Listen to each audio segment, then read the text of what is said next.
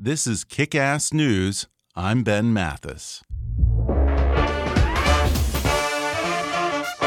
Hey folks, Ben Mathis here. The holidays are upon us, and it's about time to start buying gifts. If you're smart like me, you'll skip the madness of the stores and do most of your shopping on Amazon this year. And if you're going to be doing that anyway, then help support the show by going to the sponsor page on our website at kickassnews.com and copying and pasting the Amazon link there into your web browser before you start ordering. Then Amazon will toss us a little something for every purchase you make this holiday season. You have to shop for gifts anyways. They've got just about everything you can imagine on Amazon delivered right to your door. It won't cost you anything extra, and you can help support the show. So it's kind of like giving two gifts for the price of one this year. And that, my friends, is what you call a Christmas miracle.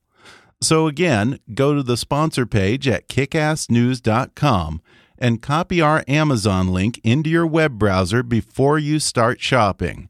And if you feel extra generous this Christmas, then make a donation to keep us going over here at gofundme.com slash kickassnews.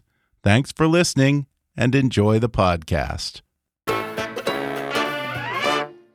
And we've just gotten word, you know, it's, it's, it's, it's Boston Marathon Day, and we've just gotten word of not one but two explosions near the finish line of the Boston Marathon. These are live pictures coming into us now. Uh, Maria Stephanos is reporting that she saw the smoke at the finish line as it happened. Uh, race officials have shut it down. It's the sound of two booms, which witnesses said sounded like thunder. This is video that a photographer shot that has not been edited and uh, we, got, we got a rough situation here. And it, this is not a time to jump to any conclusions at all. Uh, we, we, knew, we knew it was Boston Marathon Day and a beautiful day in the Northeast with the temperatures low, but no one certainly expected to see anything like this. Our April 15th, 2013 was a beautiful spring day in Boston, Massachusetts. As they had been doing since 1897, Bostonians gathered on the sidewalks of Boylston Street to celebrate the race that's an official holiday in the city and show some Boston hospitality to the runners who come every year from all over the world to run in the marathon. Then, nearly three hours after the winners crossed the finish line, two explosions occurred 200 yards apart killing three spectators and injuring 264 people. The bombing, its aftermath, and the stories of some of the survivors are the subject of an emotional new documentary called Marathon The Patriots' Day Bombing, which airs on HBO tonight, Monday, November 21st at 8 p.m. Eastern. And today I'm talking with the Emmy nominated filmmakers behind Marathon, Ricki Stern and Annie Sundberg. They've written, directed, and produced documentaries that have included Joan Rivers, A Piece of Work, which premiered at the 2010 Sundance Film Festival, where it won the U.S. Documentary Prize for Best Editing. The 2007 Emmy nominated documentary, The Trials of Darryl Hunt, the 2008 Emmy nominated documentary feature The Devil Came on Horseback, and in 2011 their baseball documentary Knuckleball, which premiered at the Tribeca Film Festival and then broadcast on Showtime, and Burma Soldier, which premiered on HBO also in 2011 and earned them another Emmy nomination. They've been recognized with the Best Female Filmmakers Award at the San Diego Film Festival, the Adrienne Shelly Excellence in Filmmaking Award, and the Lena Sharpe Women in Cinema Persistence of Vision Award by the Seattle International Film Festival. Today, they'll discuss the Boston Marathon bombing, the two brothers who perpetrated this horrific crime, and the victims they left behind. They'll talk about the tip from Russian security services that put the Tsarnaev brothers on the FBI's radar but failed to prevent the bombings. They'll discuss the investigation, the manhunt, and the subsequent trial that ended with Dzhokhar Tsarnaev receiving the death penalty in a non death penalty state, and how opinions about that verdict differ among the survivors. We'll discuss the long road to recovery, the tight knit bond among the injured victims of the bombing, how military doctors and wounded warriors have come to the aid of the survivors, and some of the remarkable advances in prosthetics that are helping them regain their mobility. When I talk with documentary filmmakers Ricki Stern and Annie Sundberg in just a moment.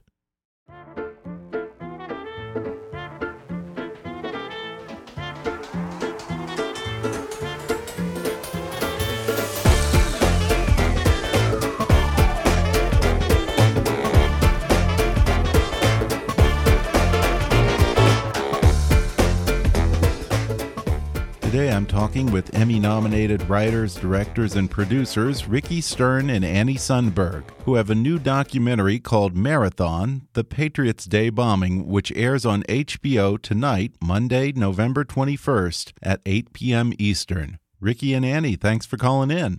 Thank you so much. I didn't realize this, but apparently the Boston Marathon is the oldest marathon in the country. Now, I've never gone to the Boston Marathon, so tell me, what is the atmosphere like at this event? So, the Boston Marathon takes place on a Monday in April. It's Patriots Day. It's a national, it's a holiday in, in Boston. The schools are closed. Um, people, uh, it's an international event, and because it's a very competitive race and, and, you have to qualify to run in the Boston Marathon, or you have to run and raise money for charity. So um, people travel from all over to run the Boston Marathon, and and it's also the day that the Boston uh, Red Sox have um, a home game in the morning. So it's really a full day of people being in the streets uh, celebrating. They go to the Red Sox game and then they walk over and they watch the marathon. And it's considered really one of the best days to be in Boston by by people, um, not just even who live there, but really uh, it welcomes. It's when they, they they welcome their arms with open arms to the rest of the world. Yeah, and it seems that the two bombs that were detonated were placed in such a way as to target the fans and the onlookers on the sidelines more than the actual runners, right? Absolutely. Um, what happened that day when the bombers made um, their decision to place the backpacks where they did is they were really targeting the crowds. If you look at the timing, the bombs went off at 2:49 p.m. and that's when the um, non-elite runners are coming in. The, the runners who are, you know, your friend, your sister, your mm-hmm. brother. So there were tremendous numbers of families that had gathered to cheer on, you know, their loved ones. And the purpose of placing those bombs there was a densely packed sidewalk, and the the possibility for collateral collateral damage was significant. And I, I think how many injuries were there? Two hundred something. There were 263 people injured that day at the marathon. There were 264 total, um, including the fatality of sh- when Sean Collier, the MIT officer, was killed a few days later. There were 90 people who were, uh, their injuries were so critical that they could have bled out or died at the finish line. It was, in some ways, eerie good fortune that this happened where there was immediate access to medical tents, to medical personnel, and they were within close driving radius of seven of the top medical facilities in the country. The hospitals are all right there, bringing that area of Boston. Well, as one might expect at a major event like the Boston Marathon, you had a lot of iPhones there. Apparently, the FBI had 70 terabytes of digital media to sift through in the aftermath. The film also talks about the fact that the facial recognition software they had didn't really work very well because there were too many faces to go through. So, what was the break in this case that led investigators to the Tsarnaev brothers? You see in the film that they were able to collect um, a lot of photographs and video surveillance. Um, people sent in iPhone video and photographs, and they the FBI basically set up viewing centers with their with their agents and went through it uh, hand you know man with their own manpower until they were able to locate uh, the image of one of the bombers, one of the brothers, uh, and could note that he came in with a backpack and he laid the backpack on the ground. And when the first bomb goes off, he sort of moves away from the backpack, and then the second backpack is detonated. And they were able to then pull back and see that he was with another person with a backpack that they, find out later is that they're brothers who did this. Um, and it was from those photographs that were wildly released uh, several days after the bombing that um, they the, this manhunt began. But it was that the and the brothers sort of they they uh, went to um, to leave Boston to get to to uh, New York City. Yeah, they were on their way to New York City. They hijacked a car, and um, it, they were pursued, and that's how they were tracked down. I mean, I think what was what was remarkable is we don't include this in the film because it ends up it's not really the focus of our film. But there was a period of time after the photographs have been released where there were, you know, people who had gone to UMass at Dartmouth, the University of Massachusetts Dartmouth campus, with Dzhokhar Tsarnaev, the younger brother, and they all sort of scratched their head because people started saying, "Well, that looks a lot like Jahar.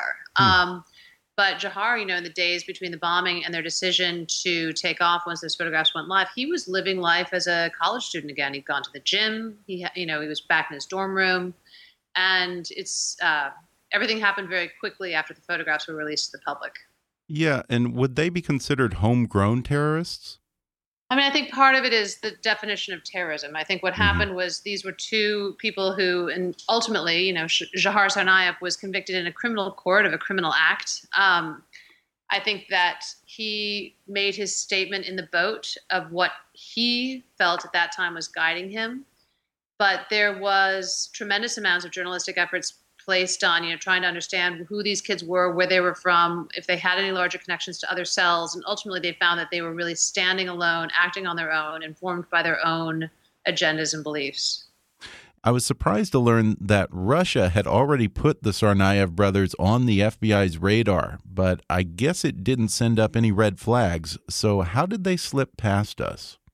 Well, it was unactionable intelligence. I mean, I think that they had mm-hmm. had it was sort of low level intelligence. They had a name, you know, that had been he had traveled to certain areas, but they basically, you know, we do live in a country that unless you've actually done something, they can't really you can't be subject to subpoenas. Um, and I think that they were looking they were looking very closely at it for a period, but they didn't find anything that was potentially actionable, so they they let it go.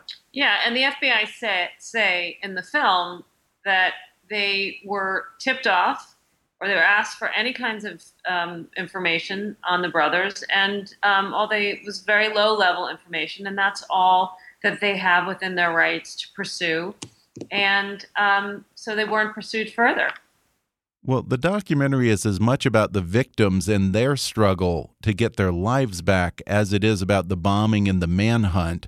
You had three deaths, but 264 injuries the two bombs that they made had metal shrapnel, nails, ball bearings, and the victims talk about having such complex injuries that they were in surgery almost every day. And it seems that these bombs were designed as much, if not more, to injure people than to kill them.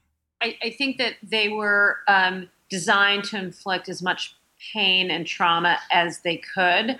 Um, and so uh, while the bombs themselves, uh, you know, the the, imp- the, the, the impact they had was that they, they were packed with nails and BBs. And so many people were injured, severely injured.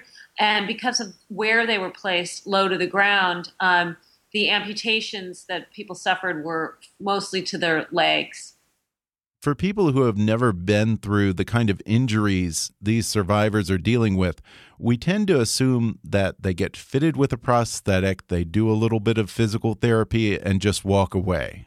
But there's so much more to overcome when you're talking about dealing with such complex physical injuries, to say nothing of the psychological toll.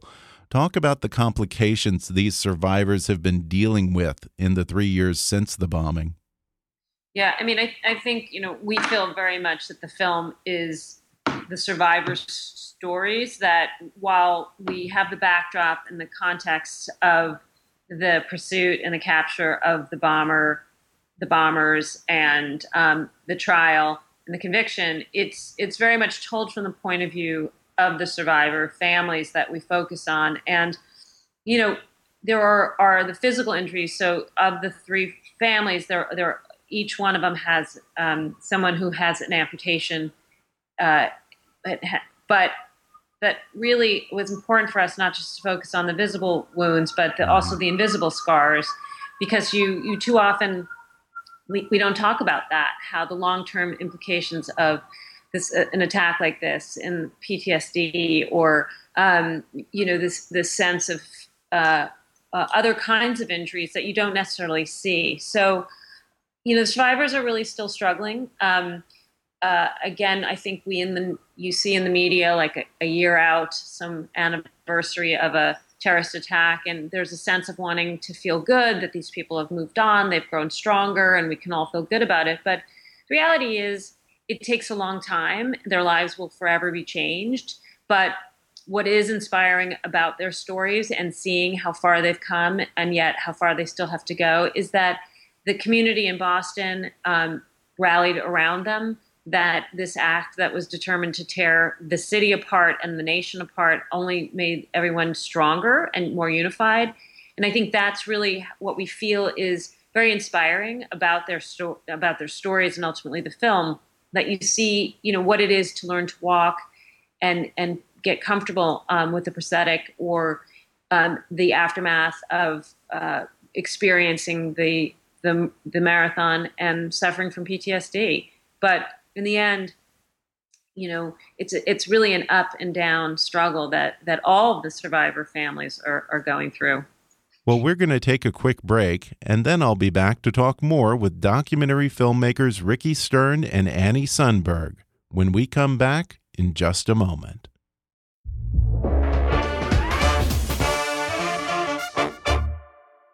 Hey, folks, do you like reading but find it's getting harder and harder to make time to curl up with a good book? Well, there's a solution. Give audiobooks a try. They're perfect for your commute to work or working out at the gym, a relaxing bath, or any time, really. And right now, you can take an audiobook for a spin with a special promotion just for our listeners from audible.com. Just go to audibletrial.com slash kickassnews to get a free 30-day trial and download any of Audible's 180,000 titles entirely for free. That's audibletrial.com slash kickassnews or click on the sponsor link on our webpage to download the free audiobook of your choice. And now back to the show. I thought one of the most interesting aspects of this film is that we're used to seeing wounded warriors who come back from Iraq or Afghanistan to a wife or a husband, parent, or family member who ends up taking on the difficult task of being the strong one in the relationship and making up for the other person's physical limitations. But in this case, what's unique is you have family members who sustained serious injuries at the same time together. You have the newlywed husband and wife, Jessica and Patrick. There's a mother, Celeste Corcoran, and her daughter, Sydney. And then there are the Norden brothers, all of whom suffered serious injuries, and most of them lost at least one limb. I wonder, did they find any solace in knowing that they were going through it together? Absolutely. I think that as we were looking um, carefully at sort of who would be um, the subject of the film, how would we represent the whole of the experience? We knew we couldn't tell all the stories, but what we were hoping is that each of these families, in their own unique set of circumstances, would be able to open up some of that larger experience. And I think, you know, you have a family that's dealing with the invisible wounds of post traumatic stress and trying to navigate. Um, you know the relationship as a family and then you have this young newlywed couple who you know are both they were both grievously injured and they're trying to make their lives work given that they are both struggling to recover from amputations. So it was for us it was important to show how the impact of these kinds of terrorist acts these kinds of um, senseless tragedies on sort of the psyche and the spirit and what happens in those small quiet moments when the news media goes away and you're left um, you're left with what can often feel like unsurmountable challenges. Another unique aspect of this documentary is that it shines a light on the relationship between the victims of the Boston Marathon and members of the military who've come home with injuries. Um, in fact, you show a double amputee Marine visiting the bombing victims in the hospital immediately after the event to encourage them. And there seems to be a bond between the survivors and various members of the military throughout the film. Absolutely. I think for them, that's been, it's given them such, um, they, they really do feel that it's an honor to be able to be cared for and to do the rehabilitation at Walter Reed. And they have um, they have learned and gained so much from being beside these soldiers. It's, it's incredible. And at one point, one problem the newlyweds Jessica and Patrick run into is that her recovery is taking a lot longer and it's a lot more complicated than his because there are very few doctors, apparently, with significant experience treating blast injuries in this country. So they end up going through a long process to get to be one of the rare cases of civilians to be admitted to Walter Reed Hospital, where they actually do have experts who deal with this sort of thing. Yeah, what's what's remarkable now is that um, both Patrick and Jessica are focused on new legislation that would basically um, help increase certain access and levels of trauma care for blast injuries. Given that this may be what we see more of in our country, we you know we're starting to hope that you know it, it's sort of preparing for the sad inevitability that this may happen again. And while trauma centers are amazing at dealing with gunshots and car accidents, they're not so great at dealing with debriding and you know and salvaging limbs and other elements that can come from blast injuries, where you have so many things you know that rip through you and that just embed in different ways. And the surgeons at Walter Reed, that's what they're seeing. They're seeing IED injuries from Afghanistan, and it's and it's informed a lot of what Jessica is going through with her own care right now. You know, when I look back at the injured who came back from World War II and the Civil War, they had these limbs that were made to hide the fact that they wore prosthetics and make them look more like human limbs, but they didn't function very well. But now it seems that once we've gotten past the stigmatization, we've been able to open it up to much more effective technology and more innovative materials that have really changed the game for amputees. In fact, the mom in the documentary at one point wants to go to the beach, and they give her what they call beach legs to help her walk in sand and be able to swim. Talk about some of the more recent advances in prosthetics that are allowing these amputees to regain their mobility. Yeah. Well, I think um, what's happened is. Uh, as a result, unfortunately, of these wars, uh, these young men and women who are in the serving in the military um, we see more increasingly the the impact of IEDs and and what kind of damage those homemade bombs do to um, the body, where people are living but they're living without limbs. And so, in the past years, um, there's been a lot of um, new inventive uh, technology, yeah, to service uh, these young people because you know historically these uh, prosthetics, prostheses, have been made for elderly, or oftentimes it's someone maybe in a car accident or diabetes. Sometimes you have to have an amputation. But they've really tried to get these young uh, servicemen and women back doing the things they love to do, whether that's skiing or yeah. rock climbing, swimming, walking down the beach. And so for um, Celeste in the film and for Jessica and Patrick, who are who are recovering at Walter Reed, um, it's they, as Annie was saying, you know, they, they feel so so it's so important that this technology is shared with um, all people who who suffer from an amputation. You know, it must on some level almost extend the psychological trauma for the people of Boston when they have a whole community of people, 200 something survivors, with permanent visible injuries that kind of serve as a reminder of what happened that day that must make it hard. Absolutely. I think that's the other issue too, though, with people who have had, in some ways, the the emotional and the mental health issues, uh, the fallout that can happen when you know something like this happens to a community. You don't see them. You don't know to think that they might be hurting. It can be quite destructive for an individual and for their family. And it's also led to a bond among the victims. They attend each other's family events. In the film, you see just about all the amputees attending one of their weddings. It seems that they've formed a pretty tight bond. they have deep, deep, deep close relationships. I mean, I think it's like any anything that you go through a crazy experience, you know, traumatic experience like that, and it's a shorthand. They all they all know what they've gone through. They they trade information. They help support each other. Um, they might refer each other to different prosthetic places. They also just get together and enjoy each other. I think um, you know, as Pat as Jess says, when JP gets married.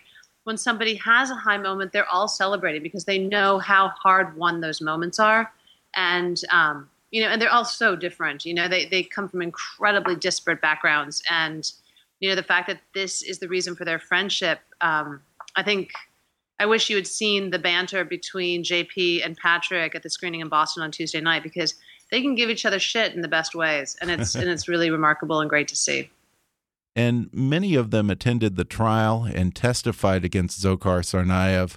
Did that bring the victims any sense of closure or satisfaction that they had the chance to confront their attacker?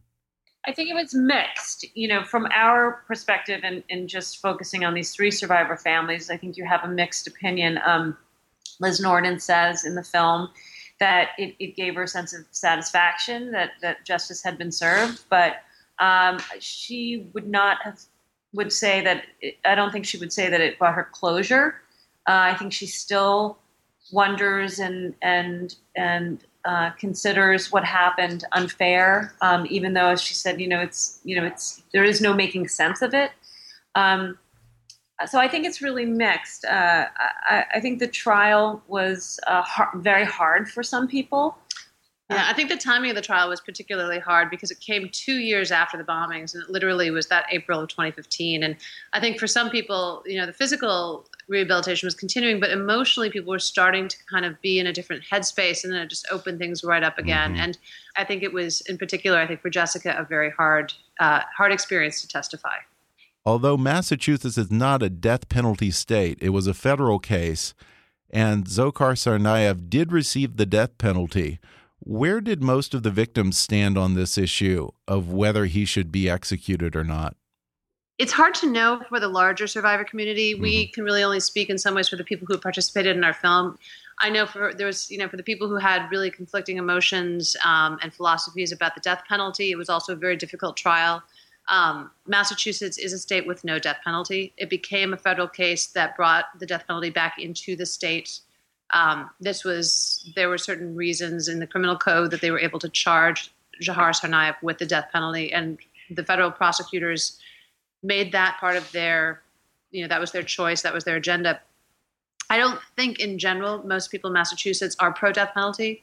I think for people who were hit by this, um, it stirred up certain feelings that they wanted to see it justice. I think in our film, everybody speaks to it. Liz speaks very clearly to it. Celeste speaks clearly to it. Jess and Pat have their own views. The Boston Globe gave the Richards a format, you know, for them to share their op-ed, their thoughts, and I think that, um, you know, the survivor community was really split on it. But in some ways, we were talking about this early, earlier today. We now live in a country that is so politically divisive, where there is so much partisanship that it has been truly um, inspirational to watch these families with very, very distinct and different views on the death penalty have a respectful conversation about what it means for each of them.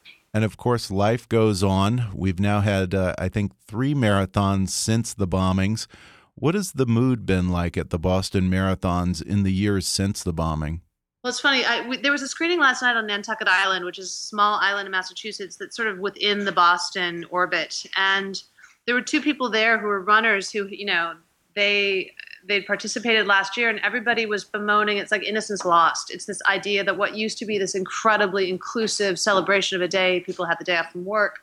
You know people they used to call them what was the name if you just jumped in and you broke ranks just ran the boston marathon as what's it called? A, i forgot what that's called it's not like a pirate or something or a bandit. I think they're yeah. called bandits. The people used to just jump into the marathon and run it and they didn't have an official number. And that's gone now. Yeah. And I think that there is just um, kind of a psychic sadness that our society is changing for that, you know, in that way. Well, again, the documentary is called Marathon The Patriots' Day Bombing, and it airs on HBO Monday, November 21st at 8 p.m. Eastern. Ricki Stern and Annie Sundberg, thank you for joining me. Thank you so much. Thank you.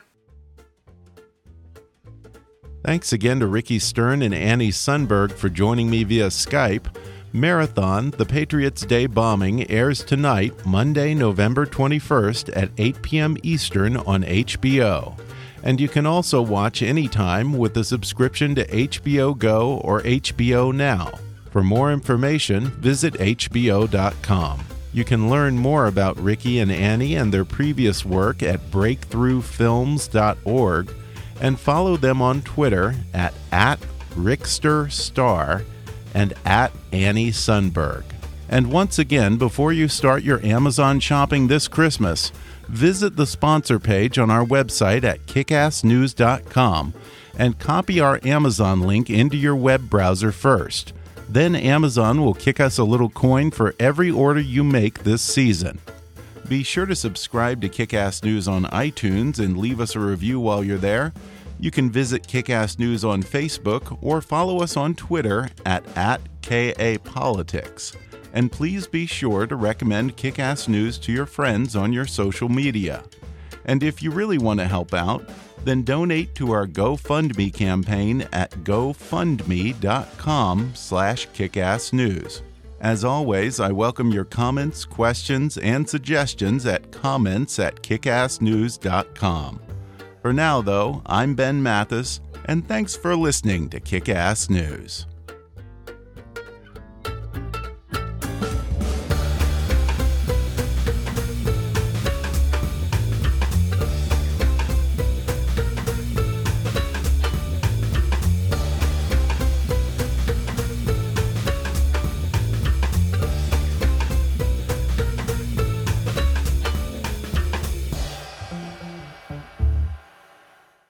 Kickass News is a trademark of Mathis Entertainment, Inc.